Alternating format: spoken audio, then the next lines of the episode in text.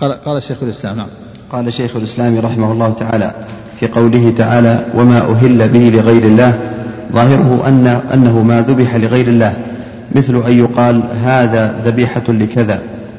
وإذا كان هذا هو المقصود فسواء لفظ به أو لم يلفظ تحريم هذا أظهر من تحريم ما ذبحه للحم. وقال ما في واو وتحريم هذا؟ نعم أحسن. وتحريم هذا.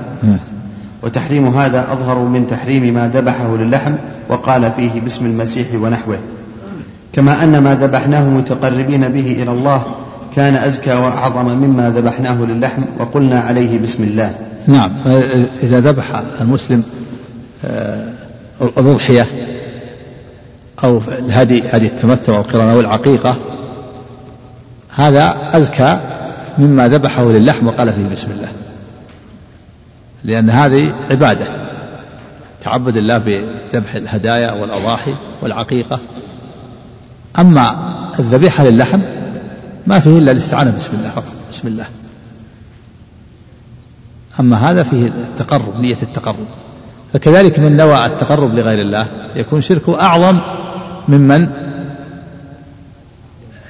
لم ينوي التقرب إلى غير الله إنما ذبح ليأكل الذبيحة ولكنه قال فيها باسم باسم المسيح. فصار الشرك بالاستعانة بالاسم. باسم غير اسم الله. نعم. شيخ ليس من التقرب إلى الله أيضا. اللحم للأهل طعام الأهل التقرب إلى الله. لا هذا يكون من باب النفقة يكون من باب النفقة مثل لو اشتريت فاكهة أو طعام. واللحم هذا من باب النفقة. التقرب إلى الله بالذبيحة مثل ذبح الهدي والأضحية والعقيقة. نعم. إيه. في الأعياد غير الأضحية يعني؟ ما ما ما أعرف الأصل. ما هو مشروع. ما هو مشروع. نعم. لا. صدقة إذا صدق لا بأس بدون ذبح صدق. ما الذبح مو مشروع. هذا لا شك أن ترك هذا أولى لأنه قد يفضي بعض الناس إلى أن يذبح الأموات يقصد تقرب الأموات. هو مشروع في الآيات إنما في الأضحية. الأضحية هذا للأموات فيها خلاف بين أما في عيد الفطر لا هو مشروع. نعم. إذا نزل منزل جديد ذبح إيه، هذا ما مقصود يعني جمع إخوانه يعرف مكانه يدعو الله بالبركة ما مثل كذلك ذبيحة القدوم المسافر حتى يسلموا عليه. نعم. فإذا حرم نعم. ما قيل. هذا إطعام عشاء والدين هذا نفقة. كان الناس في رمضان لما كان الناس بحاجة إلى الطعام كانوا يصنعون طعام في يوم الاثنين والخميس يسمونه عشر والدين. هي صدقة صدقة الوالدين في أي وقت اختار الوقت المناسب. لكن ها؟ الاثنين لأنه يوم تعرض فيه الأعمال على الله يوم الخميس. والناس يحتاجون كان في ذلك الوقت يحتاجون إلى الطعام. يختارون هذا 27 ما 27 ما أعرف لها أصل هذه ميزة. إلا من جهة يعني العمل الصالح في ليلة القدر لكن ما ما يجزم بأن 27 هي ليلة القدر. نعم. فإذا حرم ما قيل فيه باسم المسيح أو الزهرة فلأن يحرم فلأن يحرم ما قيل فيه لأجل المسيح أو الزهرة أو قصد به ذلك أو لا. يعني النية أشد نية التقرب أشد من الاستعانة بالاسم. نعم. فإن العبادة لغير الله أعظم كفرا من الاستعانة بغير الله. نعم. فإذا قال نوى هذه الذبيحة للمسيح هذه نية التقرب وإذا ذبح ذبيحة ليأكلها وقال باسم المسيح هذا استعان بالاسم بس باسمه. أيهما أشد شرك الأول أشد. ولو قال على الأول بسم الله. العبرة بالنية. لو قال بسم الله ألف مرة وهو يقصد بها غير الله صارت شرك. يعني العبرة بالنية. يذبح يذبح للصنم لكن قال بسم الله. ما يفيده الاستعانة بسم الله. لكن شخص يذبح ذبيحة يأكلها لحم ما هو بيتقرب لكن قال باسم المسيح. صارت شرك لأنها مما أهل به لغير الله. ولكن الذبيحة الأولى أشد وأوغل في الشرك والكفر. نعم. وعلى هذا فلو ذبح لغير الله متقربا إليه لحرم. و... وعلى هذا. وعلى هذا فلو ذبح لغير الله متقربا إليه لحرم. وإن قال فيه بسم الله. نعم ما يفيد. لأن العبرة بالقصد. ما يفيد كما يقول بسم الله وهو يقصد ذبيحة التقرب لغير الله. نعم. كما قد يفعله طائفة من منافقي هذه الأمة الذين قد يتقربون إلى الكواكب بالذبح والبخور ونحو ذلك. وإن كان هؤلاء مرتدين لا تباح ذبيحتهم بحال. كما كما قد يتقرب. كما قد يفعله طائفة من منافقي هذه الأمة الذين قد يتقربون إلى الكواكب بالذبح والبخور ونحو ذلك. يعني وقد يقولون بسم الله يعني في الظاهر أمام الناس. لكن العبرة بالتقرب إذا كانوا يتقربون إلى الكواكب فهم كفار بها. نعم. وإن كان هؤلاء مرتدين لا تباح ذبيحتهم بحال لكن يجتمع في الذبيحة مانعان. الأول أنه مما أهل به لغير الله والثاني أنها ذبيحة مرتد. نعم. ففيها مانعان كفريان الأول أنها أنه أهل به لغير الله قصد به التقرب إلى الكواكب. والثاني أنه مرتد منافق. وذبيحة المنافق ذبيحة ذبيحة مرتد. فيكون اجتماع فيها مانع. أنها ذبيحة مرتد وأنها قصد بها التقرب للكواكب. نعم. قلت هذا لا اختلاف فيه بين العلماء. وأما إذا ذبح للحم وذكر على الذبيحة اسم المسيح أو الزهرة ونحو ذلك فهذا الذي فيه خلاف العلماء. إيش؟ قلت قلت. قلت هذا لا اختلاف فيه بين العلماء. وأما إذا ذبح للحم وذكر علي وذكر على الذبيحة اسم المسيح أو الزهرة ونحو ذلك فهذا الذي فيه خلاف العلماء. وكلام شيخ الإسلام هذا يدل على أنه يقول بتحريمه ووافقه على ذلك بعض العلماء. وذكر القرطبي يعني يعني إذا قال باسم المسيح وهو لا يقصد بها التق... يقصد بها لا يقصد بها التقرب لغير الله. إنما استعان باسم باسم غير اسم الله. نعم. وذكر القرطبي في تفسير في تفسير قوله تعالى ولا تأكلوا مما لم يذكر اسم الله عليه ثم استثنى قوله وطعام الذين أوتوا الكتاب حل لكم. يعني ذبيحة اليهودي والنصراني. وإن كان النصراني يقول عند الذبح باسم المسيح واليهودي يقول باسم عزير. وذكر قول عطاء كل كل من ذبيحة النصراني. كل كل كل من ذبيحة النصراني. وإن قال باسم المسيح لأن الله تعالى قد أباح ذبائحهم. وقد وقد علم ما وقد علم. وقد ذكر قول إيش؟ وذكر قول عطاء. نعم. كل من ذبيحة النصراني. وإن قال باسم المسيح. لأن الله تعالى قد أباح ذبائحهم وقد علم ما يقولون. وهذا إذا لم تعلم. إذا لم تعلم أنه قال باسم المسيح ولم تعلم أنه ذبح بغير الطريقة الشرعية. أما إذا علمت بأنه يقول باسم المسيح لا تأكل. أو علمت يذبح بالصاق أو بالخنق حتى المسلم حتى المسلم إذا خنقه أو ضربه ما تأكل فكيف تأكل ذبيحة اليهودي والنصراني؟ لكن إذا جهلت الحال فإنك تأكل. عملا بقول الله تعالى وطعام الذين أوتوا الكتاب حل لكم وطعامهم والمراد بطعامهم ذبائحهم إذا جهلت الحال تأكل. أما إذا علمت أنه قال باسم المسيح أو خنقها أو ذبحها بالصاق فلا تأكل. والآن الذبائح والمجازر في الخارج الآن كثر الكلام فيها وأنها وأنها تذبح بغير الطريقة الإسلامية. وما دام كثر الكلام فينبغي الإنسان الاحتياط لدينه. والحمد لله الآن الذبائح والدجاج موجودة الآن في البلد. فلا حاجة إلى أخذ الذبائح في الخارج. إلا ذبائح مجازر معروفة أو عليها إشراف معروف بأنها تذبح على الطريقة الإسلامية لأنه كثر الكلام ممن شاهدها ورأوها أنهم يذبحون بغير الطريقة الإسلامية. نعم. ها؟ سؤال عن أي شيء؟ والله طيب أحوط ما دام كثر الكلام فيه. نعم. وذكر مثله عن ولا الأصل الأصل أنك تأكل هذا هو الأصل كما في الآية. لكن ما دام كثر الكلام الآن من ثقات بأن المجازر آه، يذبحون على غير الطريقة الإسلامية على الطريقة الشرعية ينبغي الإنسان الاحتياط به نعم. وذكر مثله عن القاسم بن مخيمرة وهو قول الزهري وربيعة والشعبي ومكحول وروي عن عبادة بن الصامت وأبي, وأبي الدرداء رضي الله عنهم من الصحابة. انتهى ملخصا.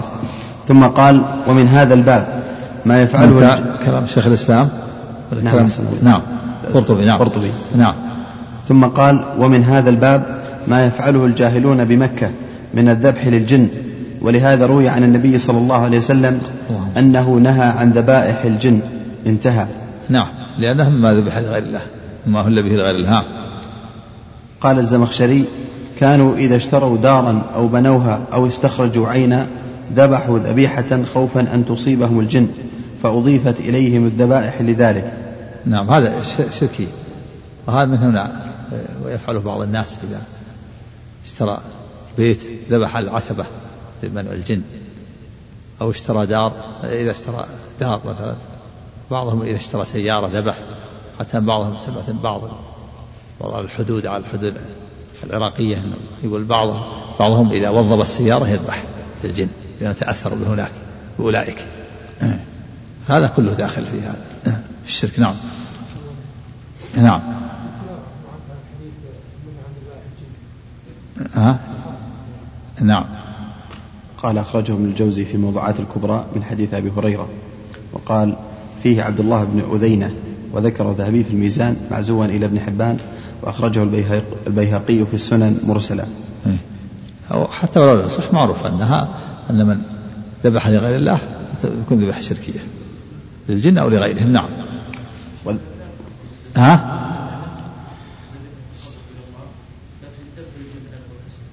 لا ما يمكن. ما ما يجتمع الأمران ما يجتمع شرك وتوحيد.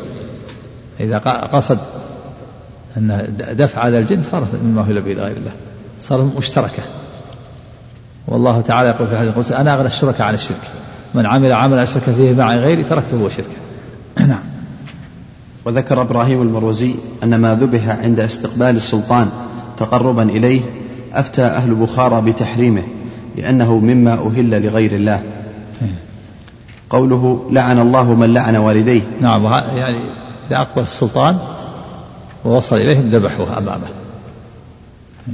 فأفتوا بتحريمها لأن هذا مما أهل به غير الله. نعم. قوله لعن الله من لعن والديه يعني أباه يعني أباه وأمه. وإن عليا وفي الصحيح. ها؟ وإن علوا. يعني إيش؟ وإن علي أحسن عليك إيش؟ لعن أباه وأمه. نعم قال قوله لعن الله من لعن والديه يعني أباه وأمه. نعم. وإن عليا وفي الصحيح أن رسول الله صلى الله عليه وسلم قال من الكبائر شتم الرجل والديه. قالوا يا رسول الله وهل يشتم الرجل والديه؟ قال نعم. يسب أبا الرجل يسب أبا الرجل فيسب أباه ويسب أمه فيسب أمه. يعني يتسبب يتسبب في يشتم آباء الناس ويشتمون أباه يشتم أمته ويشتمون أمه. إذا كان هذا في المتسبب فكيف بمن يسبهما مباشرة ويلعنهم مباشرة؟ نعوذ بالله. أعظم وأعظم. نعم. قوله لعن الله من آوى محدثا هو بفتح الهمزة ممدودة أي ضمه إليه وحماه أن يؤخذ منه الحق الذي وجب عليه. هو بفتح الهمزة إيش؟ قال هو بفتح الهمزة ممدودة. نعم. أي ضمه إليه وحماه أن يؤخذ منه الحق الذي وجب عليه. قال أبو السعادات الهمزة عندك؟ قال بفتح الهمزة أحسن عليك. كذا؟ ها؟ آوى. آوى آوى نعم. آوى نعم. قال أبو السعادات أويت إلى المنزل. آوى وأوى المقصود كلمة محدثة نتكلم عن كلمة آوى نعم نعم. قال أبو السعادات أويت إلى المنزل وأويت غيري وآويته وأنكر بعضهم المقصور المتعدي. وقال الأزهري هي لغة صحيحة. وأما محدثة فقال أبو السعادات يروى بكسر الدال وفتحها على الفاعل والمفعول. فمعنى الكسر من نصر من نصر جانيا وآواه وأجاره من خصمه وحال بينه وبين أن يقتص منه. نعم. والفتح. هذا المحدث. من آوى محدثا يعني أجاره وحماه ونصره. إنسان مثلا قتل شخص فجاء شخص وآواه ومنع أن يقام عليه الحد. هذا ملعون آوى محدثا. نعم أو, أو منع من يقام عليه الحد زاني أو سارق. فهو داخل في هذا. محدث. أو أو المحدث يعني حماه ونصره وأجاره ومنعه من أن يقام عليه الحد أو يقتص منه. وهذا المحدث يعني أحدث في الدين أحدث قتل بغير حق أو زنا أو سرق. نعم. والفتح هو الأمر المبتدع نفسه ويكون معنى الإيواء فيه الرضا به والصبر عليه. نعم من آوى محدثا هذا بالفتح. يعني رضي بالحدث في الدين رضي بالبدعة رضي بالمعصية رضي بالكبيرة استحبها. نعم. محدثة بالفتح نعم. والفتح هو الأمر المبتدع نفسه ويكون معنى الإيواء فيه الرضا به والصبر عليه فإنه إذا رضي بالبدعة وأقر فاعلها ولم ينكر عليه فقد آواه. ولم ينكر. ولم ينكر عليه فقد آواه. الصبر الصبر عليه نعم. قال ابن القيم رحمه الله تعالى هذه الكبيرة تختلف مراتبها باختلاف مراتب الحدث باختلاف مراتب الحدث بنفسه. فكلما كان الحدث في نفسه أكبر كانت الكبيرة أعظم. صحيح. قوله لعن الله من غير منار الأرض بفتح الميم علامات حدودها. قال في النهاية أي معالمها وحدودها. بفتح الميم. قال بفتح الميم منار نعم. علامات حدودها. نعم. قال في النهاية أي معالمها وحدودها.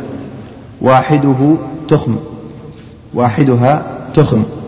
قيل أراد حدود الحرم ها؟ قال في النهاية في مادة تخ... تخم. تخم. ملعون من غير تخوم الأرض. مع ذكر. مع ذكر. هذا لا في الحاشية إن شاء الله. إيش؟ قال في النهاية. أحسن. قال في النهاية في مادة تخم. تخم. تخم ملعون من غير تخوم الأرض. ها؟ أي معال قال ما في مادة تخم ملعون من غير تخوم الأرض. أي معالمها وحدودها. نعم. واحدة تخم. وقيل أراد حدود الحرم أراد حدود الحرم خاصة. وقيل هو عام في جميع الأرض. وأراد المعالم التي يهتدى بها في الطريق. وقيل هو أن يدخل الرجل في ملك غيره فيقتطعه ظلما. قال وروي تخوم بف... تخوم بفتح التاء على الإفراد. هذا كتاب إيش؟ في النهاية ذا؟ نعم. نعم. ولا ولا مانع من إرادة المعاني كلها. معالم الأرض يشمل مع حدود الحرم تغييرها يشمل العلامات التي جعلت على المسافرين يزيلها حتى يضل الناس حتى يضل المسافرين. علامات وضعت في الطريق في السفر يقول كذا هذا طريق كذا هذا طريق كذا ثم يزيلها. وكذلك أيضا ما بينك وبين جارك في الأرض. يقدم المراسيم قدمها حتى يأخذ من من من أرض جاره. وفي الحديث من ظلم قيل شبه من الأرض طوقه القيامة من سبع أراضين. بعض الناس إذا صار بينه وبين جاره مراسيم قد أخرها أو قدمها حتى يأخذ من من ملك جاره. هذا شأن هذا تغيير لمال الأرض. تغيير مال الأرض تأخذ من المراسيم اللي بينك وبين جارك. حتى تأخذ من أرضه أو ويشمل أيضا منار الأرض العلامات التي يهتدي بها المسافرون فيزيلها حتى يضل المسافرين. وكذلك يشمل حدود الحرم أيضا. نعم. وأراد المعالم التي يهتدى بها في الطريق وقيل هو أن يدخل الرجل في ملك غيره فيقتطعه ظلما. قال وروي تخوم بفتح التاء على الإفراد وجمعه تخم تخم. بضم التاء والخاء. قال وروي. قال وروي تخوم بفتح التاء على الإفراد. وجمعه تخم بضم التاء والخاء. انتهى. وتغييرها أن يقدمها أو يؤخرها. فيكون هذا من ظلم الأرض الذي قال فيه النبي صلى الله عليه وسلم. من ظلم شب من ظلم شبرا من الأرض طوقه يوم القيامة من سبع أراضين. ففيه جواز لعن أهل الظلم من غير تعيين. نعم جواز لعن من غير تعيين. هذا هو الصواب. لعن الله من غير ما الأرض لعن الله من لعن ما ما عين. لكن فلان ابن فلان اللي فعل كذا ما يلعن على الصحيح نعم. وأما لعن الفاسق المعين ففيه قولان. أحدهما أنه جائز اختاره ابن الجوزي وغيره. والثاني لا يجوز اختاره أبو بكر عبد العزيز وشيخ الإسلام. أبو بكر عبد العزيز غلام الخلال. نعم. وقال النووي رحمه الله وهذا الأرجح الأرجح أنه لا يلعن المعين وإنما يلعن على العموم. إلا إذا كان في مصلحة كان في مصلحة التحذير من بدعته لا بأس. نعم. وقال النووي رحمه الله تعالى واتفق العلماء على تحريم اللعن فإنه في اللغة الإبعاد والطرد وفي الشرع الإبعاد من رحمة الله. فلا يجوز أن يبعد من رحمة الله من لا يعرف حاله من لا يعرف حاله. حاله. من, من لا يعرف. نعم. من لا يعرف حاله وخاتمة أمره معرفة قطعية. فلهذا قالوا لا يجوز لا يجوز لعن أحد بعينه مسلما كان أو كافرا أو دابة إلا من علمنا بنص شرعي أنه مات على الكفر أو يموت عليه كأي كأبي جهل وإبليس. نعم جيد. كلام النووي جيد. نعم. من دابة؟ ها؟ دابة الحكمة عدم لعنها لأنها ما تستحق اللعن لأنها ليست آه ليست مكلفة كيف تلعن؟ ثبت أن امرأة لعنت دابة فقال لا تصحبنا دابة ناقة ملعونة. فأمر النبي صلى الله عليه وسلم بأن يؤخذ ما عليها من متاع. قال الراوي فرأيتها تمشي ليس عليها شيء. هذا يعني تأديب تعزير لصاحبها. ما في كيف تلعن الدابة وهي ليس ليست مكلفة. نعم. وأما اللعن بالوصف فليس بحرام. وصف يعني على العموم. لعن الله السارق لعن الله شارب الخمر لعن الله آكل الربا هذا بالوصف. نعم. كلعن الواصلة والمستوصلة والواشمة والمستوشمة وآكل الربا وموكله والمصورين والظالمين والفاسقين والكافرين. ولعن من غير منار الأرض ومن تولى غير مواليه ومن انتسب إلى غير أبيه ومن أحدث في الإسلام حدثا أو آوى محدثا وغير ذلك مما جاءت النصوص الشرعية بإطلاقه على الأوصاف لا على الأعيان والله أعلم. نعم هذا كلام جيد. نعم. قال المصنف رحمه الله تعالى وعن طارق بن شهاب ساكت. بركة سم ها؟ هذا من تغيير منار الأرض. أي حجارة؟ أي حجارة؟ من غير حاجة يقول ما أغيرها لأن هذا من تغيير منار الأرض. لا لا ما تغيير منار الأرض خاص بهذا إما المراسيم اللي بينك وبين جارك أو آه، الأعلام التي يهتدي بها المسافرون أو حدود الأرض. أما الأحجار العادية اللي ما فيها ما ما, ما في شيء. إلا إذا كانت علامة مرسام علامة للطرق فالطرق لا يغيرها. أما حجر عادي نعم. نعم. ها؟ لا بأس. إلا شيطان مريد لعنه الله. لكن الاستعاذة بالله من شره أحسن. نعم. استعاذ بالله منه. نعم.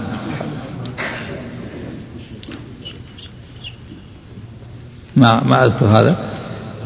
أظن جاء في بعضها أنه إذا لعن آه، انتفخ أو تعاظى لكن جاء النبي صلى الله عليه وسلم لما عرض له قال ألعنك بلعنة الله. جاء جاء بالشهاب. والله تعالى يقول لا شيطان مريدا لعنه الله. يحتاج إلى نظر الجمع إن صح الحديث. نعم.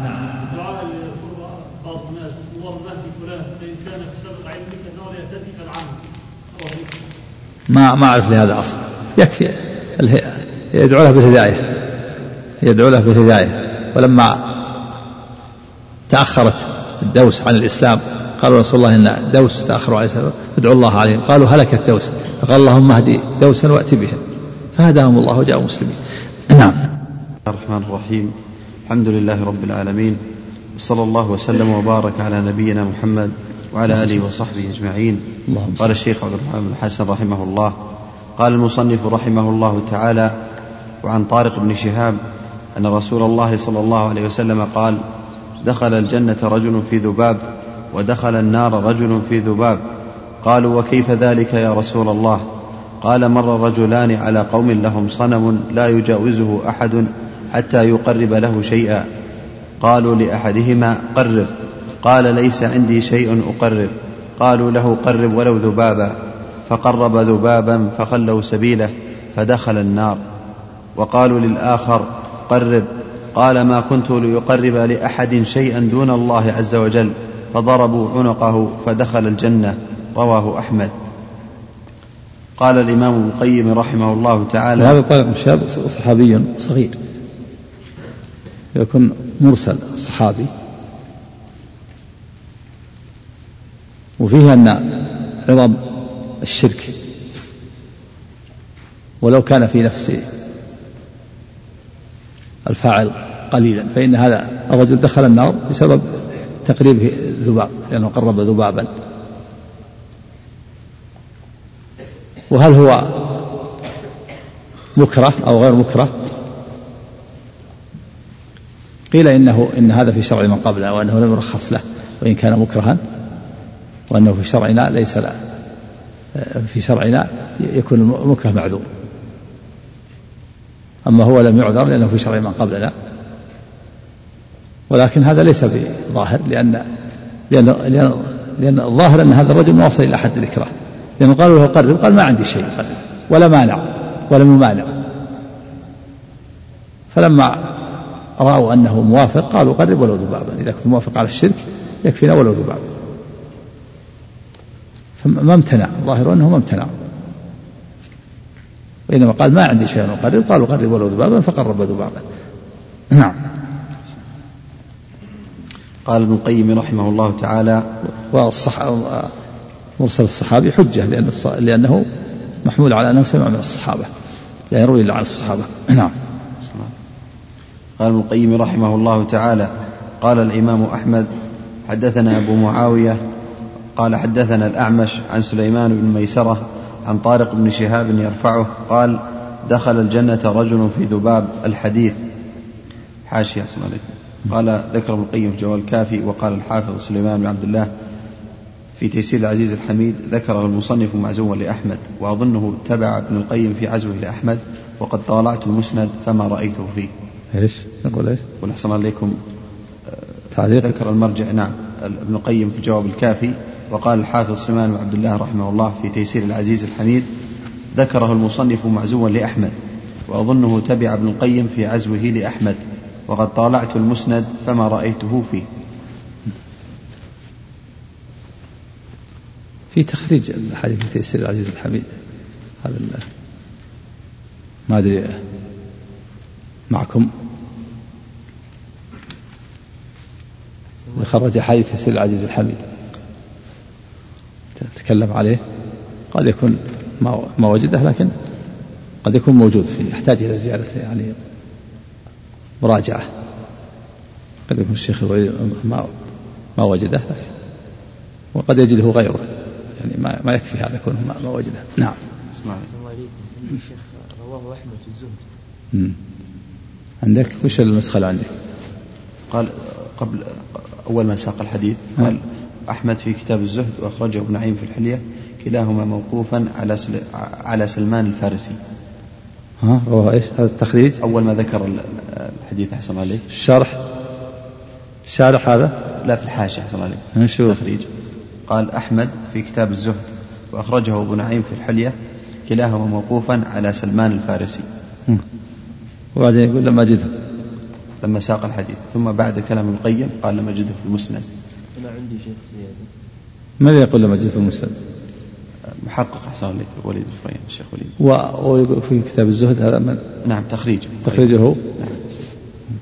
أنا عندي أحسن الحديث في كتاب الزهد وفي الحلية. موقوفا فيهما كليهما على سليمان في الزهد وعلى سلمان في الحلية. وهو خطأ في الحلية لأن الحافظ ابن حجر قال في تعجيل المنفعة سليمان بن ميسرة الأحمسي عن طارق بن شهاب وعنه الأعمش وحبيب بن أبي ثابت وثقه ابن معين. وقال ابن حبان في ثقات التابعين روى عن طارق بن شهاب وله صحبة وقال ابن خلفون في الثقات وثقه العجلي ويحيى والنسائي. انتهى ذكر الجزء الصفحة؟ كتاب الزهد قال صفحة 15 إذا موجود. كيف ما وجده يقول ولم أجده في المسلم قصده في المسند أحسن الله في كتاب الزهد. ها؟ يقول وقد طالعت في كتاب الزهد صفحة 15 وفي الحلية المجلد الأول. المؤلف يقول رواه أحمد في المسند. ما ذكر قال قال الشارح. إيه. قال ابن القيم رحمه الله قال الإمام أحمد. إيه. ولم يذكر المصدر. طيب. المسند أو طيب وش يقول لم أجده في المسند. المحقق أحسن يقول وقد طالعت المسند فما رأيت فيه. هذا ما يلزم في المسند. قد يكون في الزهد. والآن في الزهد الآن. في حلية الأولياء, الأولياء أيضا الزهد نعم. وطارق بن شهاب وطارق بن شهاب رضي الله عنه. كيف يقول طلعت المسند الآن؟ وهو ما يلزم أن يكون في المسند. الشرح ما قال في المسند. قال رواه أحمد فقط. الشرح عندكم في المسند نص في المسند؟ لا قال الإمام أحمد ها؟ نعم. ما إذا ما ما يلزم الشارح قوله إن طلعت المسند في المسجد ما له وجه الآن. لأنه ما حد ها؟ في البداية خرجه في الزهد. نعم في البداية. إيه؟ قال خرج كتاب ثم قال طلعت المسند فلم أجده هذا عجيب يعني. ها؟ قد يكون من كلام الحافظ سليمان بن عبد الله تبع لكلامه. طيب شو يقول؟ يقول طلعت المسند فلم اجده فيه. هذا كلام سليمان؟ إيه. عزاه إلى سليمان هو؟ ذكر عنه القيم ذكر أنه تبع ابن القيم احسن عليه ما ذكر إيه؟ قال بعد أن ساق كلام ابن القيم عليه قال ذكره في الجواب الكافي وقال الحافظ سليمان بن عبد الله في تيسير العزيز حميد ذكره المصنف معزوا لأحمد إيه. وأظنه تبع ابن القيم إيه هذا كلام الشيخ سليمان. في عزمه لأحمد. نعم. إيه. لعل الشيخ ابن القيم في الجواب الكافي ذكره هنا في المسلم. إيه لا لا بأس ذكره في المسلم. لكن صار كلام سليمان الشيخ سليمان. الشيخ سليمان ظن أنه في المسند هو في الزهد. نعم الحديث مرفوع في كتاب الزهد موقوف. موقوف يمكن موقوف مرفوع. في الزهد موقوف عندك؟ ذكر ذكر موقوفا؟ موقوفا على سلمان الفارسي. بس هنا عندك؟ هنا ذكر مرفوع. يراجع على كل يراجع أيضا الحلية. قد يكون طريقه أخرى مرفوع. نعم. وطارق بن شهاب هو البجلي الأحمسي أبو عبد الله رأى النبي صلى الله عليه وسلم وهو رجل قال البغوي ونزل الكوفة وقال أبو داود رأى النبي صلى الله عليه وسلم ولم يسمع منه شيئا. قال الحافظ إذا ثبت أنه رأى النبي صلى الله عليه وسلم فهو صحابي وإذا ثبت أنه لم يسمع منه فروايته عنه مرسل صحابي وهو مقبول على الراجح. وكانت وفاته على ما جزم به ابن حبان سنة ثلاث وثمانين. قوله دخل الجنة رجل في ذباب أي من أجله لأن في تأتي للتعليل. نعم في السببية يعني بسبب في السببية والتعليل دخل رجل يعني علة دخوله الذباب في سبب بسبب ذباب. وإذا كان الذي يقرب ذباب يدخل النار فكيف بمن قرب القرابين؟ ذبائح والإبل والبقر والغنم كما يوجد الآن في كثير من البلدان في قبر البدوي وغيرها من القبور. والحسين وغيره تذبح الذبائح. من الإبل والبقر والغنم. يكون أعظم وأعظم. الذي قرب ذبابا يدخل النار فكيف من قرب؟ قرابين إبل وبقر وغنم نعم. من أعظم وأعظم نعم. هذه دخلت امرأة النار في هرة. نعم بسبب هرة. قوله قالوا وكيف ذلك يا رسول الله؟ كأنهم تقالوا ذلك وتعجبوا منه. فبين لهم النبي صلى الله عليه وسلم ما صير لهم هذا الأمر الحقير عندهم عظيما. يستحق هذا عليه الجنة ويستوجب الآخر عليه النار. قوله فقال مر رجلان على قوم لهم صنم. الصنم ما كان منحوتا على صورة. قوله لا يجاوزه والوثن ما كان معبودا على غير الصورة. فالوثن أعم. فكل صورة كل صورة وثن وليس كل وثن صورة.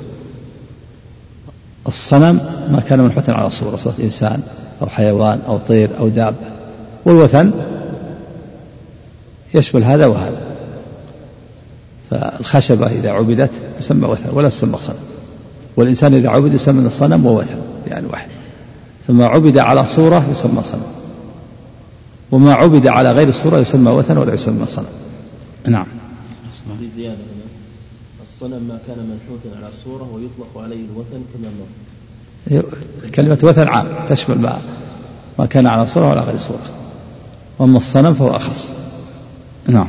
قال في النهاية كل ما عبد من دون الله بل كل ما يشغل عن الله يقال له صنم. كل ما عبد من دون الله يقال له وثن ولا يقال له صنم. لا يقال ليس بدقيق. نعم. قوله لا يجاوزه أي لا يمر به ولا يتعداه أحد حتى يقرب له شيئا وإن قل. قوله قالوا له قرب ولو ذبابا فقرب ذبابا فخلوا سبيله فدخل النار. وفي هذا بيان عظمة الشرك ولو في شيء قليل وأنه يوجب النار. كما قال تعالى إنه من يشرك بالله فقد حرم الله عليه الجنة ومأواه النار وما للظالمين من أنصار. وفي هذا الحديث الحذر من الوقوع في الشرك وأن الإنسان قد يقع فيه وهو لا يدري أنه من الشرك الذي يوجب النار. وفيه أنه دخل النار بسبب بسبب لم يقصده ابتداء وإنما فعله تخلصا من شر أهل الصنم. وإذا كان هذا في من فعله وهو ليس لم يقصد فكيف بمن قصد الشرك؟ هذا ما قصد الشرك لكن مر لكن ابتلي ابتلي بهؤلاء. فقالوا ما يمكن تمر حتى تقرر فقرب من باب التخلص ومع ذلك دخل النار. فكيف بمن قصد الشرك بنفسه وذهب إليه وأراده؟ يكون أعظم وأعظم. إذا كان الذي وقع في الشرك تخلصا لا ابتداء يكون مشركا فالذي يقصد الشرك ابتداء يكون أعظم وأعظم. نسأل الله السلامة والعافية نعم. وفيه أن ذلك الرجل كان مسلما قبل ذلك وإلا فلو لم يكن مسلما لم لم يقل دخل النار في ذباب. نعم يعني هذا سبب دخوله الذباب. ولو كان مشركا قبل ذلك لكان سبب دخوله الشرك السابق واللاحق نعم. وفيه أن عمل القلب هو المقصود الأعظم حتى عند عبدة الأوثان ذكره المصنف بمعناه. نعم. لأن المقصود الموافقة على الشرك. إذا كان القلب موافق هذا دليل. دليل تقريب الذباب. فهم يريدون الموافقة. ولهذا قال ولن ترضى عنك اليهود ولا النصارى حتى تتبع ملتهم. فإذا وافقهم الإنسان هذا هو المقصود.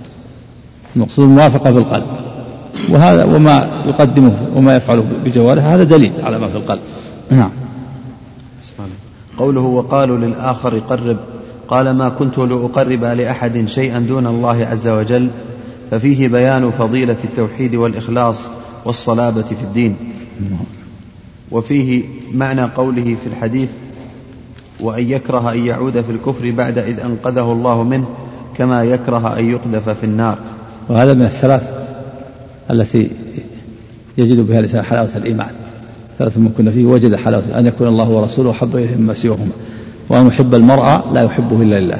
وأن يكره أن يعود في الكفر بعد إذا أنقذه الله منه كما يكره أن يقذف في النار. هذه الثلاث من كانت فيه وجد طعم الإيمان وحلاوة الإيمان ولذته نعم.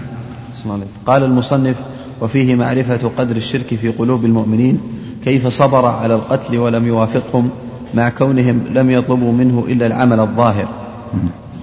لا, شك المؤمن يصبر على دينه ولا يبالي مهما أصابه. نعم. ثم قال في مسائل الأولى تفسير قوله تعالى قل إن صلاتي ونسكي. نعم هذا سبق سبق في الدرس الماضي. نعم.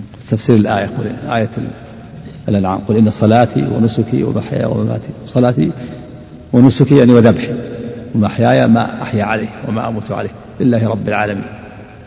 المعنى أن الإنسان أن المؤمن عمله لله.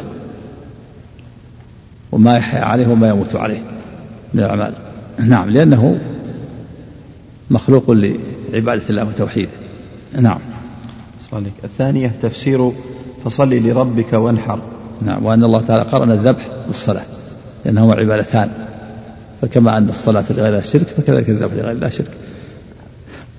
نعم. الثالثة البداءة بلعنة من ذبح لغير الله. الحديث الحديث السابق لعن الله من ذبح لغير الله.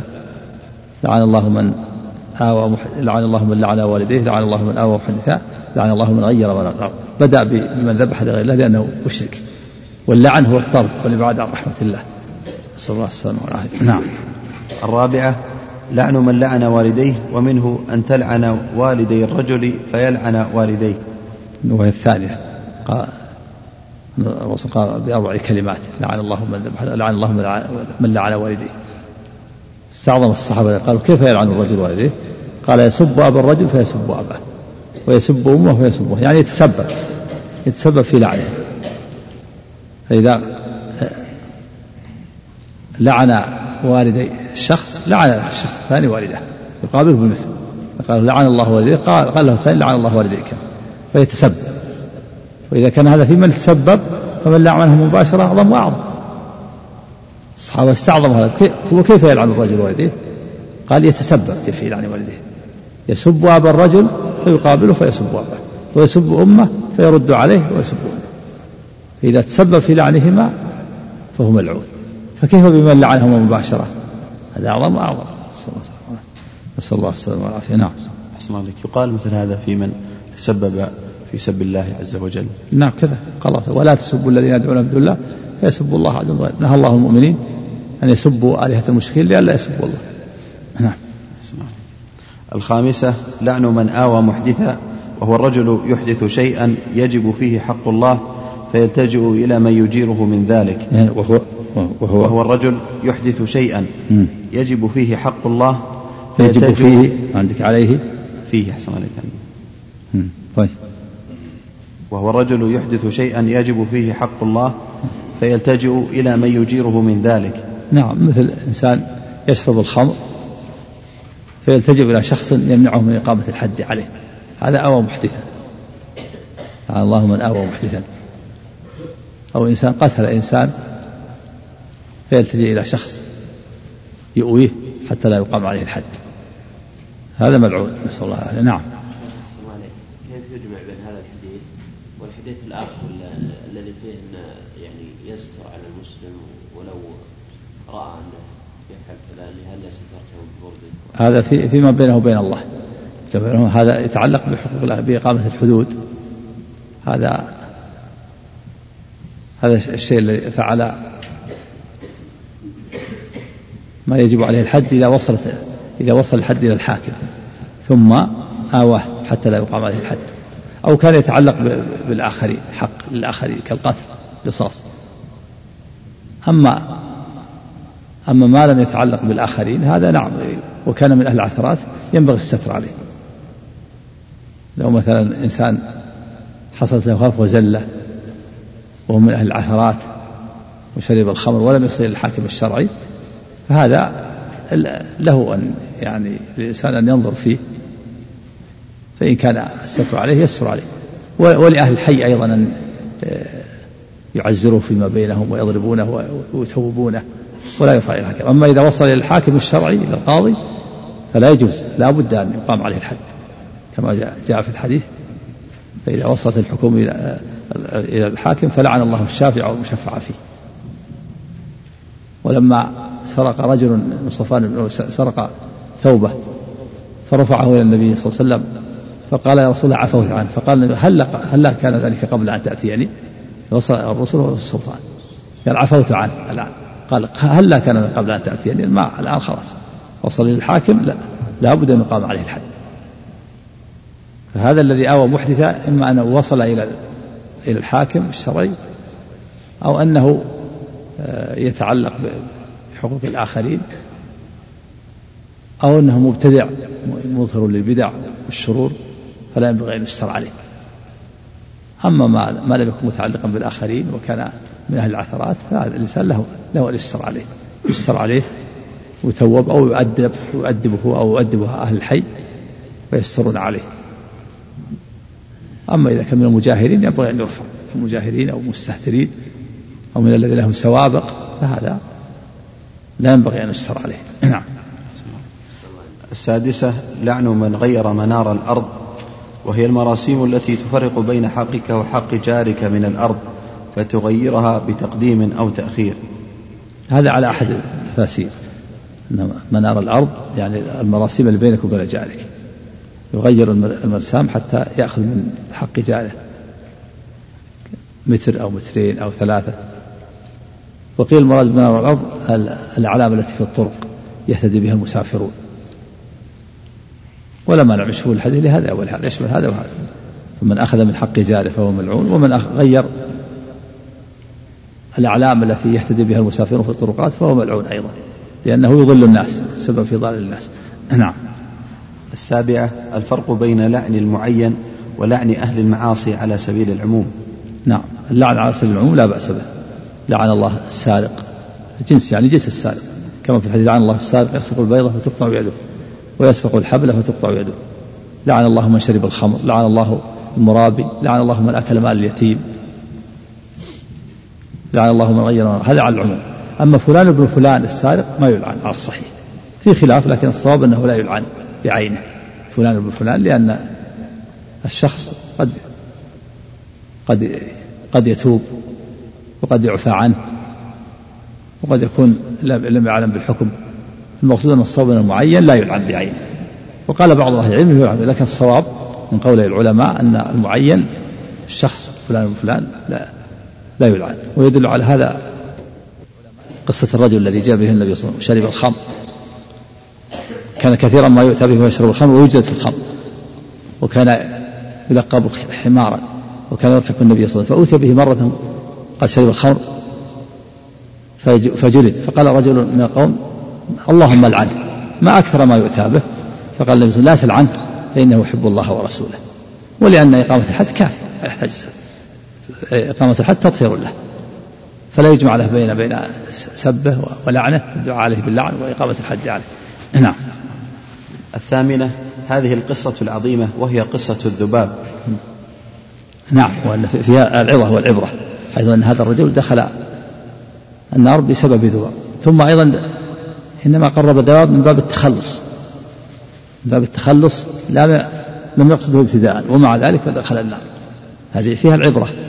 إذا كان الذي قدم شيئا ولو كان قليلا ولو كان يسيرا في نفس الإنسان يكون مشركا وقدمه أيضا للتخلص لا للابتداء.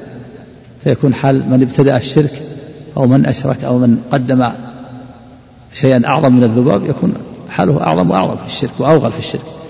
نسأل الله السلامة والعافية. نعم. ها؟ الصواب أن المكره معفو عنه. المكره لكن المكره هو الذي لابد أن يكون الإكراه ملجئ يعني لا خيرة له فيه. يعني يوضع السيف على رقبته. وكذلك في الصيام يصب الماء في فمه. هذا يفطر الصلاة المكره لا لو كان الإنسان صائم وصب الماء في فمه فلا فلا يفطر. أو أكره على الطلاق وضع السيف على رقبته وطلق لا ينفذ الطلاق. لقول الله عز وجل من كفر بالله من بعد إيمانه إلا من أكره وقلبه مطمئن بالإيمان. لكن بشرط أن يكون قلبه مطمئن بالإيمان. فإذا أكره وفعله من باب الإكراه يكون لابد يكون إكراه ملجئ. بعض الناس إذا هدد سماه إكراه. لكن إذا هدد من قادر من شخص ينفذ يعني ما في إشكال. أما يعني التوهمات هذه ما, ما تسمى إكراه. لا بد أن يكون الإكراه ملجئ ولا بد من أن يكون قلبه مطمئن بالإيمان. وفي هذه الحالة لا لا لا, لا يكون عليه لا يقع عليه الكفر ولا يقع الطلاق ولا يفطر في رمضان لو أكره وصب الماء في فمه لأن هذا مكره ولا حيلة له. نعم. في حق المكره الأفضل أن يتأول أو أو أدى ذلك إلى قتله؟ تأول. إذا استطاع يتأول يتأول. كيف يتأول؟ هذا ما في تأول. هذا. يعني ينطق بكلمة الكفر وهو مطمئن قلبه مطمئن. لا بد يكون قلبه مطمئن بالإيمان. إذا إذا وجد للتأويل نعم. إذا وجد التأويل مساق هذا مطلوب. نعم. التاسعة كونه دخل النار بسبب ذلك الذباب الذي لم يقصده بل فعله تخلصا من شرهم. نعم. العاشرة معرفة قدر الشرك في قلوب المؤمنين كيف صبر ذلك على القتل ولم يوافقهم على طلبهم مع كونهم لم يطلبوا إلا العمل الظاهر. نعم الثاني. الثاني صبر ولم يوافقهم صبر على القتل. ولو كان ولو كان أمرا ظاهرا. نعم. وهذا يعني قد يكون هذا في شرع من قبلنا وقد يكون هو صبر الآن وأراد أن يتحمل وإن كان له عذر في هذا. نعم. الحادية عشرة أن الذي دخل النار مسلم. مثل ما حصل الإمام أحمد رحمه الله فإنه صبر على في فتنة القول بخلق القرآن صبر على الحبس والجلد ومن أقرانه أقرانه العلماء من لم يصبر تأولوا وهم معذورون لكن الإمام أحمد أراد أن يحمل نفسه على الأمر الأشد وخشي أن يفتتن الناس وأن يقتدي به بعض الناس فيظن أنه أنه حق. فلذلك صبر. رحمه الله. نعم. الحادية عشرة أن الذي دخل النار مسلم لأنه لو كان كافرا لم يقل دخل النار في ذباب نعم سبق الثانية عشرة فيه شاهد للحديث الصحيح الجنة أقرب إلى أحدكم إلى أحدكم من شراك نعله والنار مثل ذلك. نعم اشتراك النعل هو السير الذي سير النعل على ظهر القدم. النار الجنة أقرب إلى أحدكم من شراك نعله والنار مثل ذلك.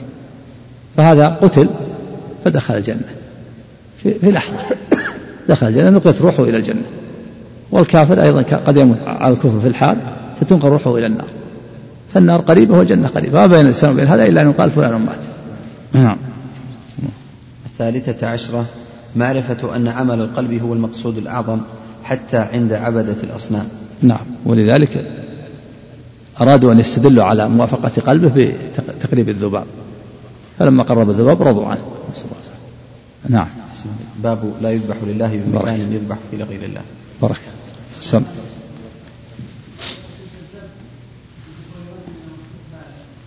ها؟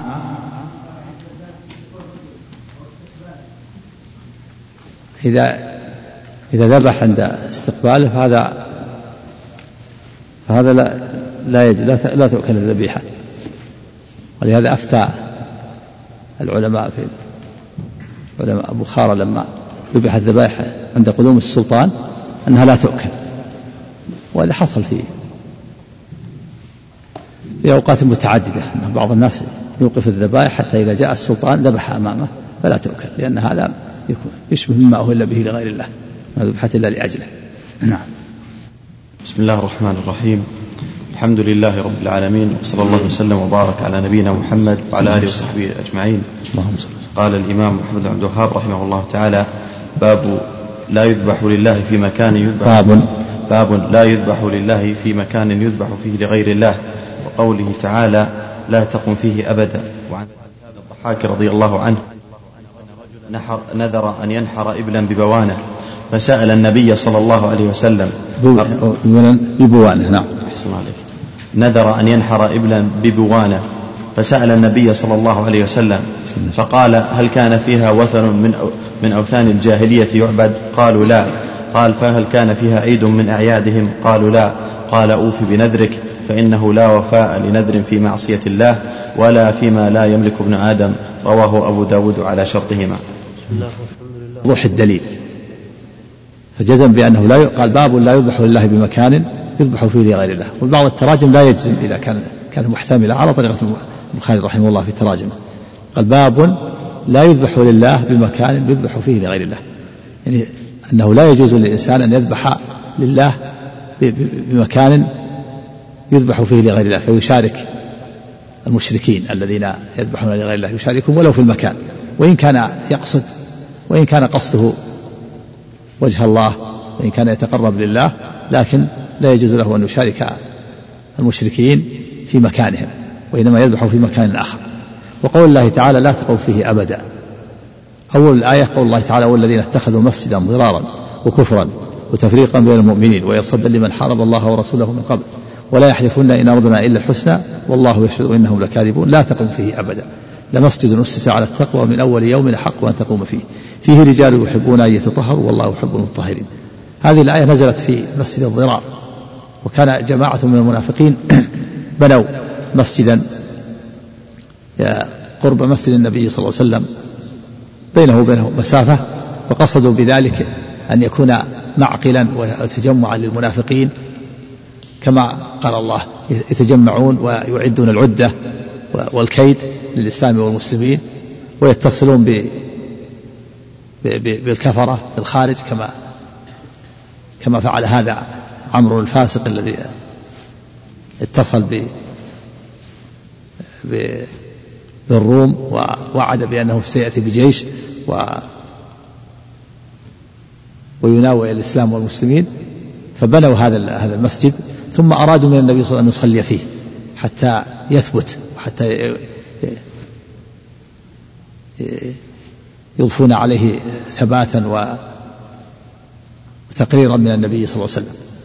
وكان ذلك قبيل غزوة تبوك فقال لهم النبي صلى الله عليه وسلم إنا على سفر ولكن إذا رجعنا إن شاء الله فلما رجع عليه الصلاة والسلام قفل من غزوة تبوك وبقي صار بينه وبين المدينة يوم وليلة نزل القرآن بخبر هذا المسجد خبر الضرار.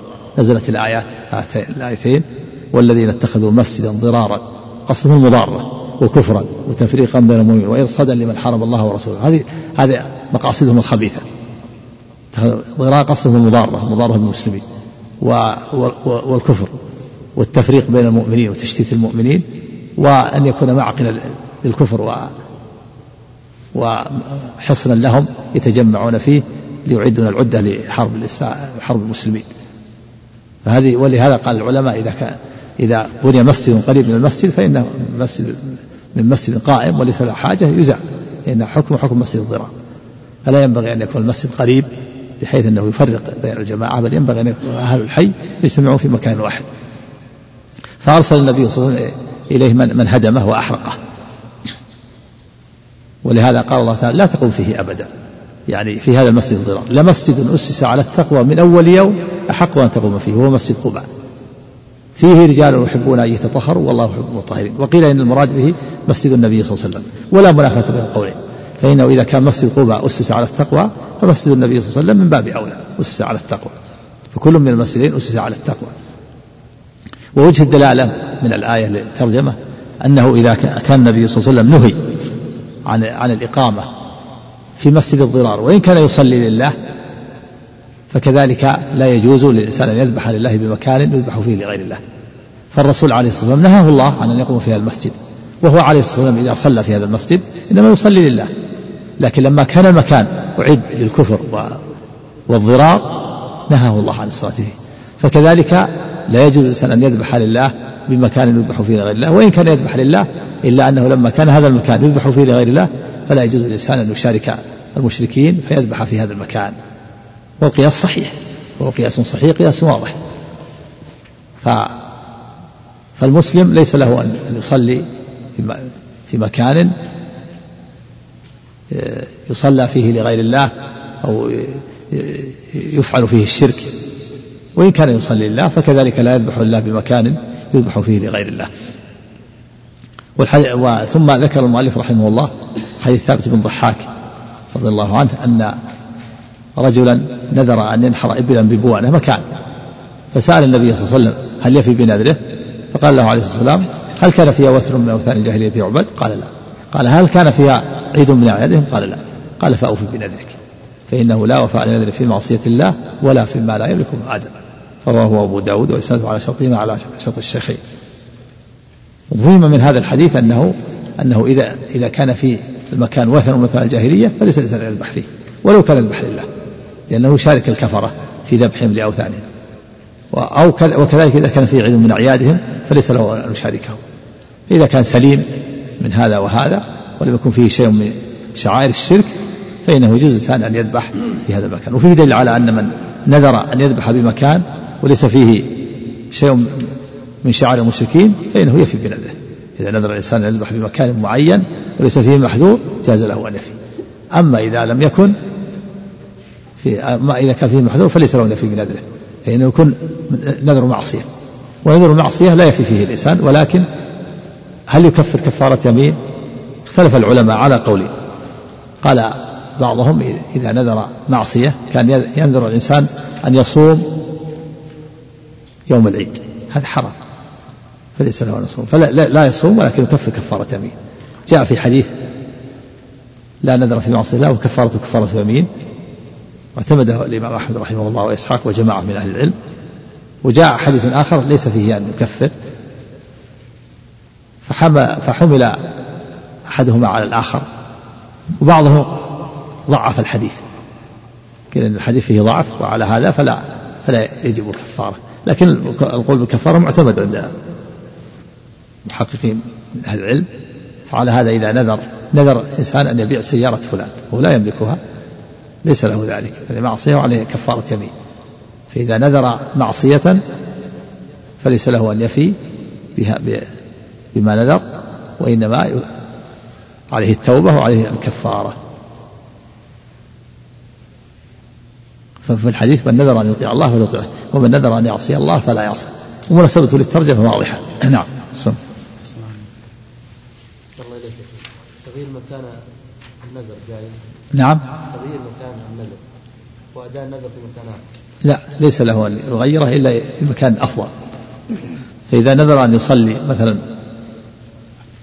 في المسجد في في الجامع الكبير في الرياض له أن له أن يصلي في في المسجد الحرام لأنه أفضل.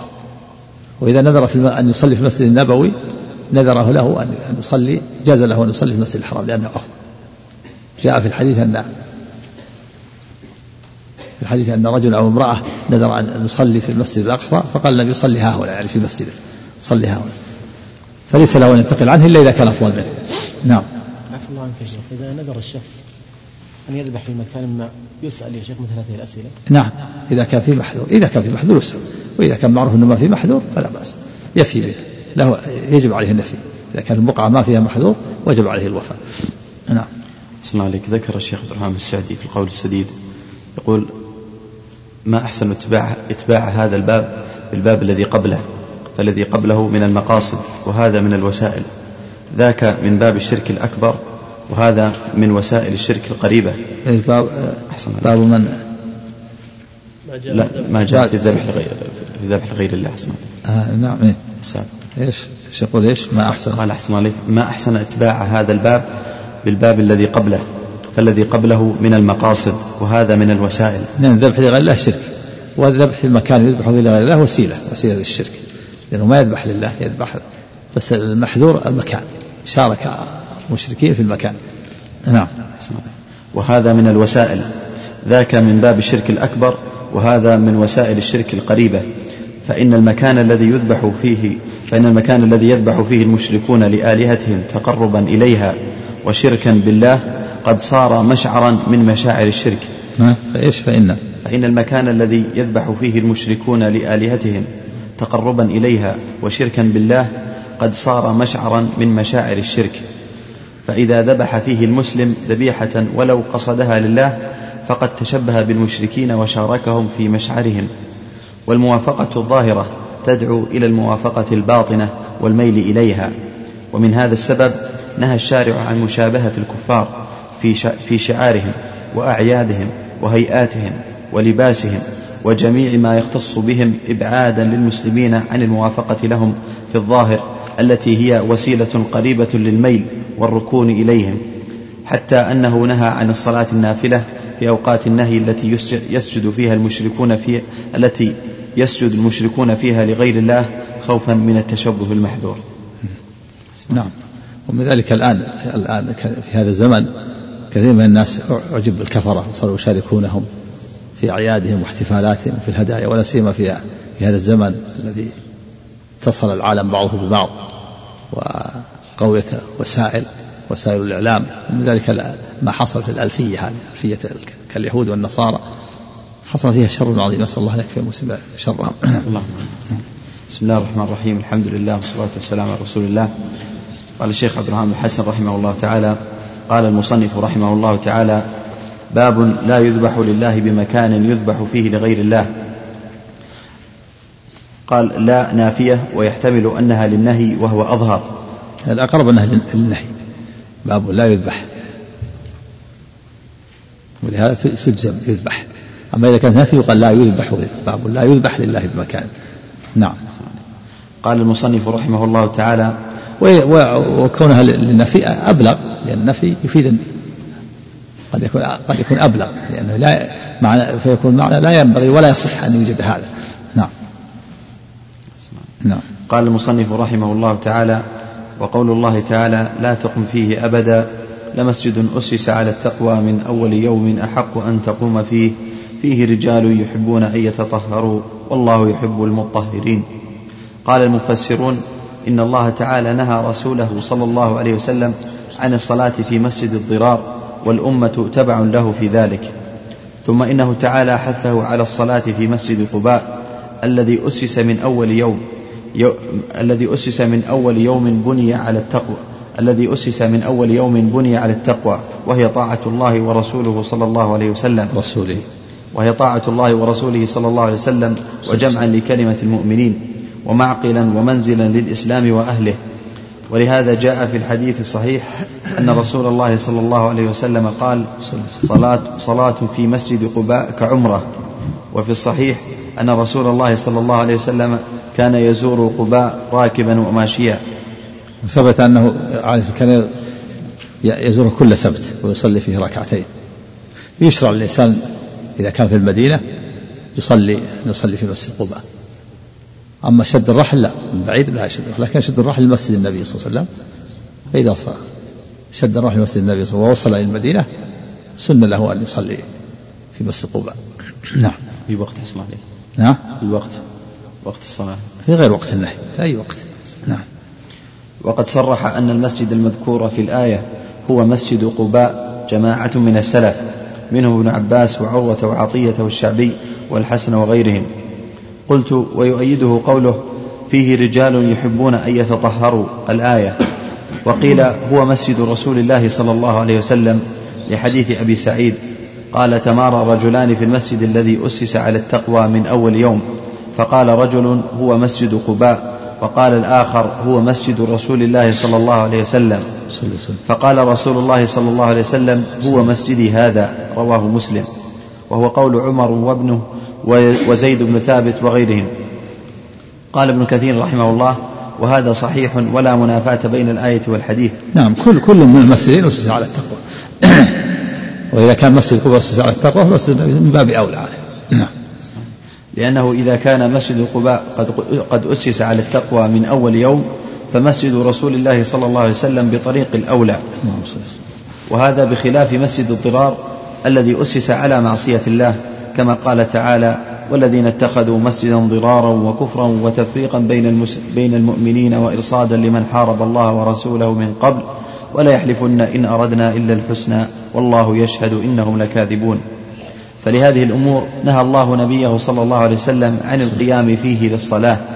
وكان الذين بنوه جاءوا إلى النبي صلى الله عليه وسلم قبل خروجه إلى غزوة تبوك فسألوه أن يصلي فيه. وأنهم إنما بنوه للضعفاء وأهل العلة في الليلة الشاتية. هذا هذا عذرهم الظاهر. هذا في الظاهر. وفي الباطن بنوه للكفر والنفاق والإرصاد والإعداد والتهيئة للصد عن سبيل الله ومعاداة المؤمنين. نعم. فقال إنا على سفر ولكن إذا رجعنا إن شاء الله. فلما قفل عليه السلام قفل. قفل. نعم فلما قفل عليه السلام عليه الصلاة والسلام راجعا إلى المدينة ولم يبق بينه وبينها إلا يوم أو بعضه نزل الوحي بخبر المسجد فبعث إليه. لا يوم أو بعضه نعم. ولم يبق بينه وبينها إلا يوم أو بعضه نزل الوحي بخبر السماء فبعث إليه فهدمه قبل قدومه إلى المدينة. ووجه مناسبة الآية لترجمة أن المواضع المعدة للذبح لغير الله. يجب اجتناب الذبح فيها يجب اجتناب الذبح فيها لله.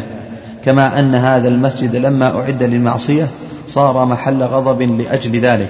فلا تجوز الصلاة فيه لله. فنهى الله نبيه أن يصلي فيه. وإن كان النبي يصلي لله لكن لما كان مكان مكان غضب نهي عن الصلاة فيه. فكذلك المكان المعد للذبح لغير الله وإن لا يذبح به الإنسان لله. وإن كان الإنسان يذبح لله لكن ليس له أن يشارك الكفرة في المكان. الكفرة يذبحون لغير الله والمؤمن يذبح لله. المقصد مختلف لكن لا يجوز المشاركة حتى في المكان لأنه من وسائل الشرك. لأن الإنسان يستدرج ب... ب... بالإنسان يذبح أول لله ثم يذبح يشارك الكفرة مثل الصلاة في المقابر وسيلة للشرك. فلا يجوز الإنسان يصلي في المقبرة ولا يقرأ القرآن في المقبرة. وإن كان يصلي لله ويقرأ القرآن لله لكن يجره الشيطان يتدرج به حتى يوصله إلى أن يصلي لصاحب القبر. نعم. وهذا مساجد إيه، الحمد لله هذا طيب. مثل ما مثل ما أعد في وثن الطائف عد مسجد. اللات لما هدم صار فيه مسجد مسجد الطائف. مثل ما كان مسجد النبي كان فيه قبور المشركين أمر بها فنبشت وكان فيه آه، خربات فسويت وفيه نخل فقطعت وجعل فيه مسجد النبي صلى الله عليه وسلم. نعم. وهذا قياس صحيح. إيه. جميع الأمكنة التي يعصى فيها الله. مكان مثلا معد لشرب الخمور مكان معد للفساد لا لا يصلى لا لا يصلى فيه. لا يشارك الإنسان العصاة في مكانهم نعم. ها؟ المسجد في قبر لا تصح الصلاة فيه لا يصلى فيه. إذا كان القبر داخل السور إن كان خارج لا بأس. نعم يصلي ولا يصلي فيه. لقول النبي لعن الله اليهود والنصارى اتخذوا قبور أنبيائهم مساجد. ألا فلا تتخذوا قبور مساجد فإني أنهاكم عن ذلك. نعم لا يصلي يصلي في البيت ولا يصلي فيه إلا إذا كان خارج السور. نعم. وهذا قياس صحيح ويؤيده حديث ثابت بن الضحاك الآتي. قوله فيه رجال يحبون أن يتطهروا. روى الإمام أحمد بن خزيمة وغيرهما عن عويم بن بارك بارك الله نعم بسم الله الرحمن الرحيم. الحمد لله رب العالمين وصلى الله وسلم وبارك على نبينا محمد وعلى آله وصحبه أجمعين. قال الشيخ عبد الرحمن بن حسن رحمه الله قوله فيه رجال يحبون أن يتطهروا. روى الإمام أحمد وابن خزيمة وغيرهما عن عويم بن ساعدة الأنصاري رضي الله عنه أن النبي صلى الله عليه وسلم أتاهم في مسجد قباء فقال إن الله قد أحسن عليكم الثناء بالطهور في قصة مسجدكم فما هذا الطهور الذي تتطهرون به؟ فقالوا يا رسول الله ما نعلم شيئا إلا أنه كان لنا جيران من اليهود فكانوا يغسلون أدبارهم من الغائط فغسلنا كما غسلوا. وفي رواية عن جابر وأنس رضي الله عنهما هو ذاك فعليكموه.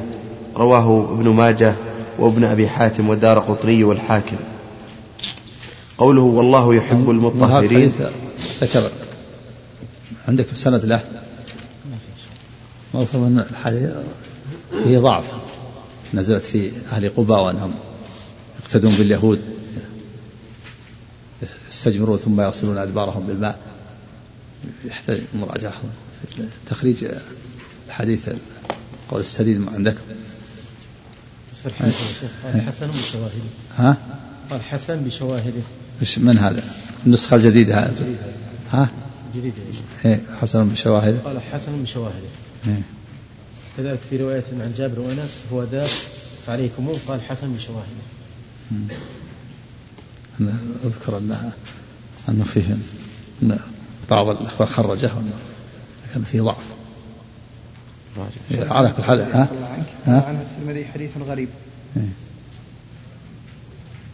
يحتاج على كل حال الشواهد إذا كان شواهد نعم إذا كان طرقه ليس ليس فيها متروك متهم بالوضع يتقوى بالشواهد أما إذا كان سند فيه متروك يحتاج إلى مراجعة السند إذا كان فيه متروك ما ما يفيد ما تفيد الشواهد لا تقويه نعم.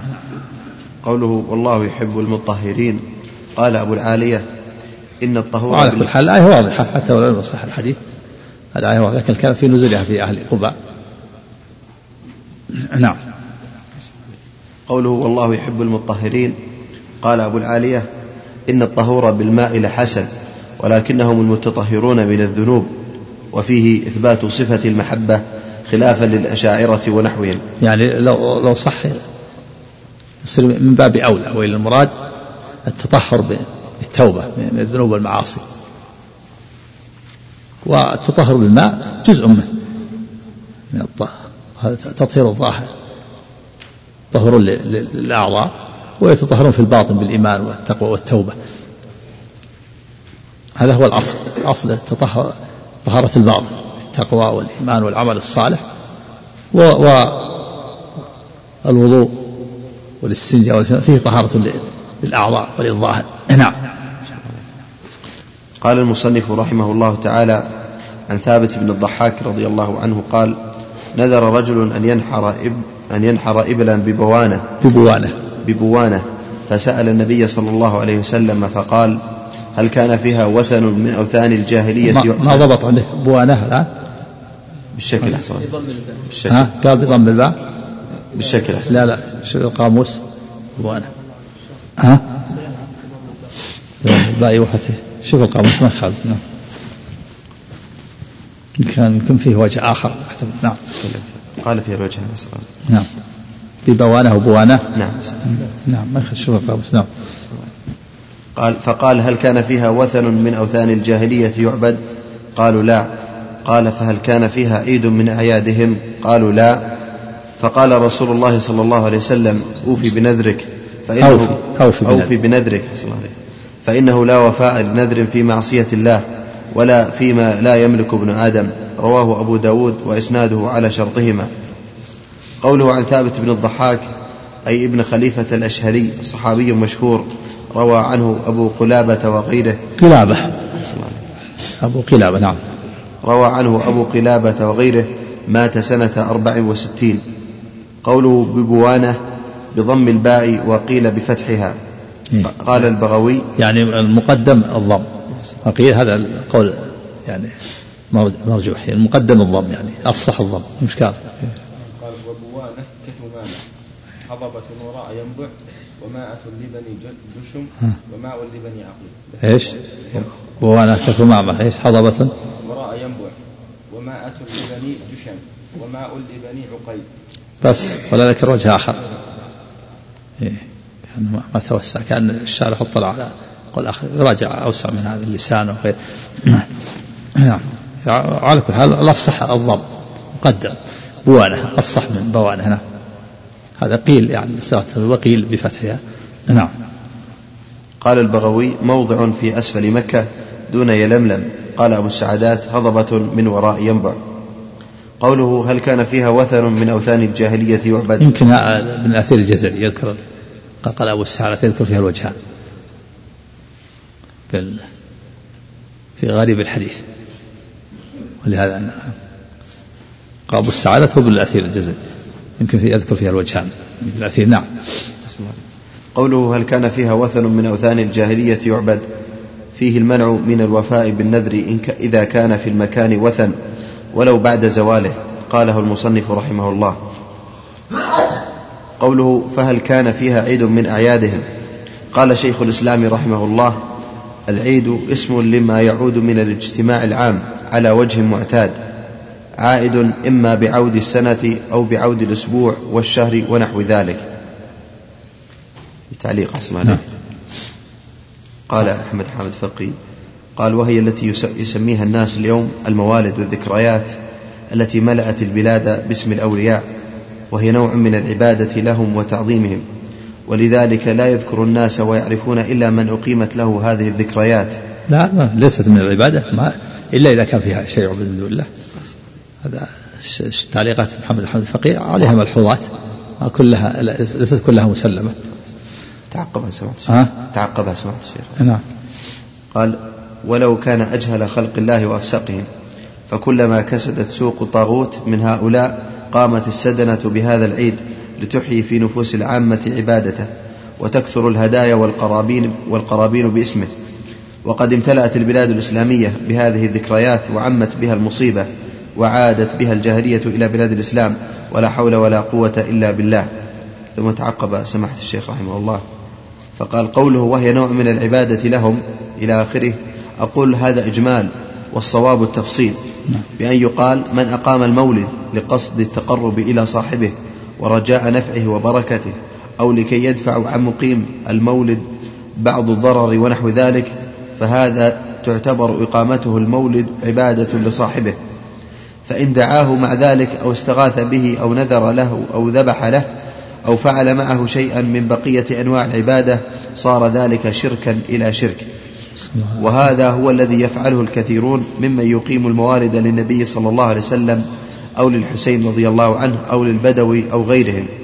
أما من أقام المولد لقصد التقرب إلى الله سبحانه ظنا منه أن ذلك من العبادات التي يحبها الله فهذا لا يكون عابدا لصاحب المولد إذ لم يقع منه شيء من الشرك في احتفال المولد ولكنه قد أتى ببدعة لم يشرعها ولكنه قد أتى ببدعة لم يشرعها الله سبحانه ولا رسوله صلى الله عليه وسلم ولا فعلها السلف الصالح رضي الله عنهم ولو كان قصده حسنا لأن العبادات توقيفية لا يجوز الاتيان بشيء منها إلا بتشريع من الله ورسوله صلى الله عليه وسلم. ولقد عظمت المصيبة بهذا المولد وحصل بها من الشرك والفساد ما لا يحصيه إلا الله عز وجل. فإنا لله وإنا إليه راجعون. ونسأل الله أن يصلح أحوال المسلمين ويمنحهم الفقه, ويمنحهم الفقه في الدين ويوفقهم لاتباع السنة وترك البدعة. إنه سميع مجيب. نعم هذا في التفصيل. كما كما ذكر رحمه الله. يعني قد تكون عبادة وقد لا يكون فيها عبادة. من ذلك مولد أحمد البدوي في في طنطا في مصر. هذا يقيمون فيه هذا المولد فيه عبادات يعبدونها من دون الله ويأتي الناس من كل مكان. حتى إنه قيل أنه في بعض السنوات الذين حضروا المولد ما يقارب مليونين هذا مولد أحمد البدوي أكثر من الحجاج اللي يحجون إلى بيت الله. نسأل الله السلامة والعافية. والمراد به يطاف يطاف حول القبر ويدعى من دون الله. يقول من أتى يقول تسمع الضجيج من بعد من مسافة بعيدة. وفي شرطة تنظم الناس وفي كذا وفي صناديق توضع فيها الدراهم طواف وضجيج وسؤال ودعاء من غير الله الذبائح نسأل الله السلامة والعافية. نعم.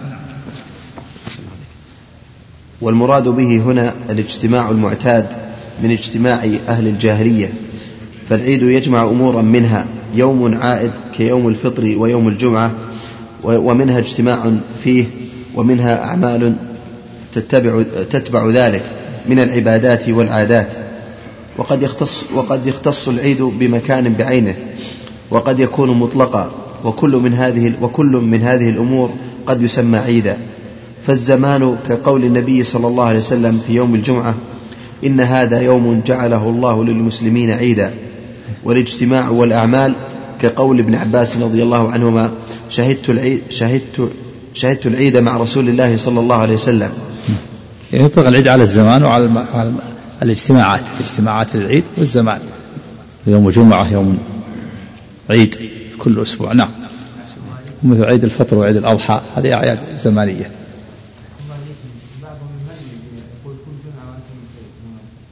لا لا لا ما, ما هو مشروع هذا. نعم نعم. والمكان كقوله صلى الله عليه وسلم لا تتخذوا قبري عيدا.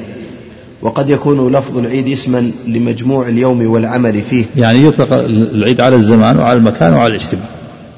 المكان مثل اللي يعتاد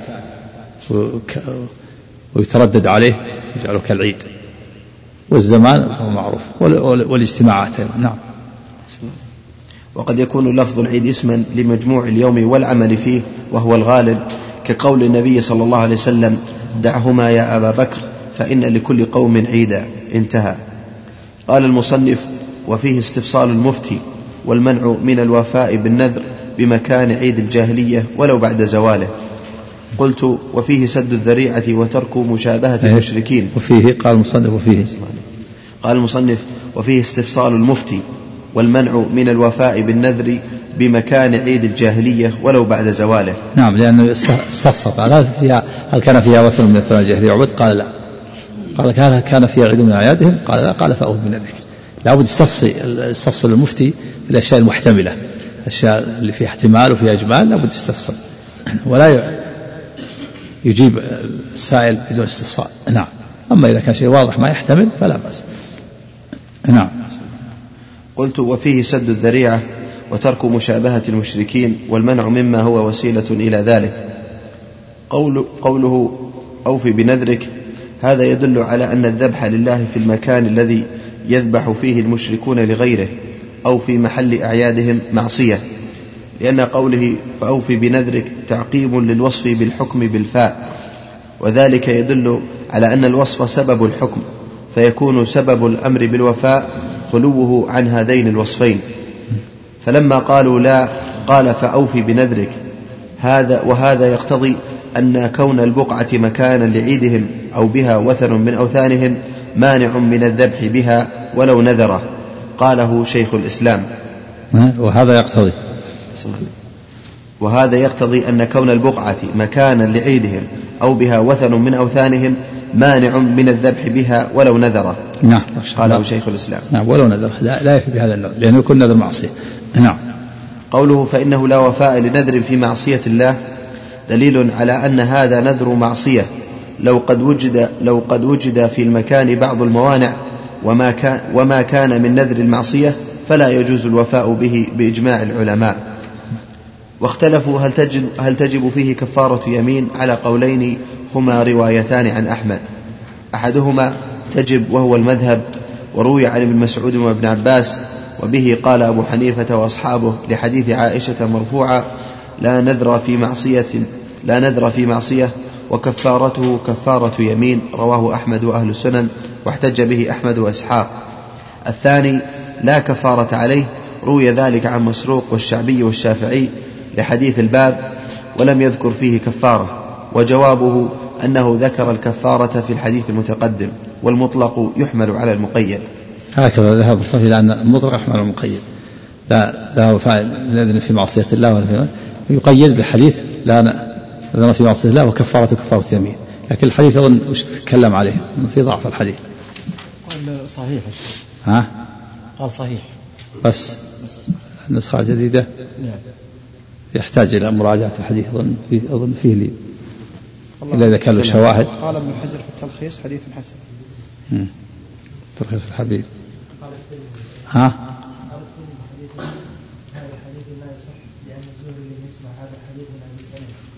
وقال غيره لم يسمع الزهري من ابي سلمه انما سمعه من سليمان بن عرقم سليمان وقال هذا ابو داود بعد اخراجه هذا من التعليق لمن هذا؟ الوليد يا شيخ ها؟ الوليد. إيش؟ يقول؟ عندك؟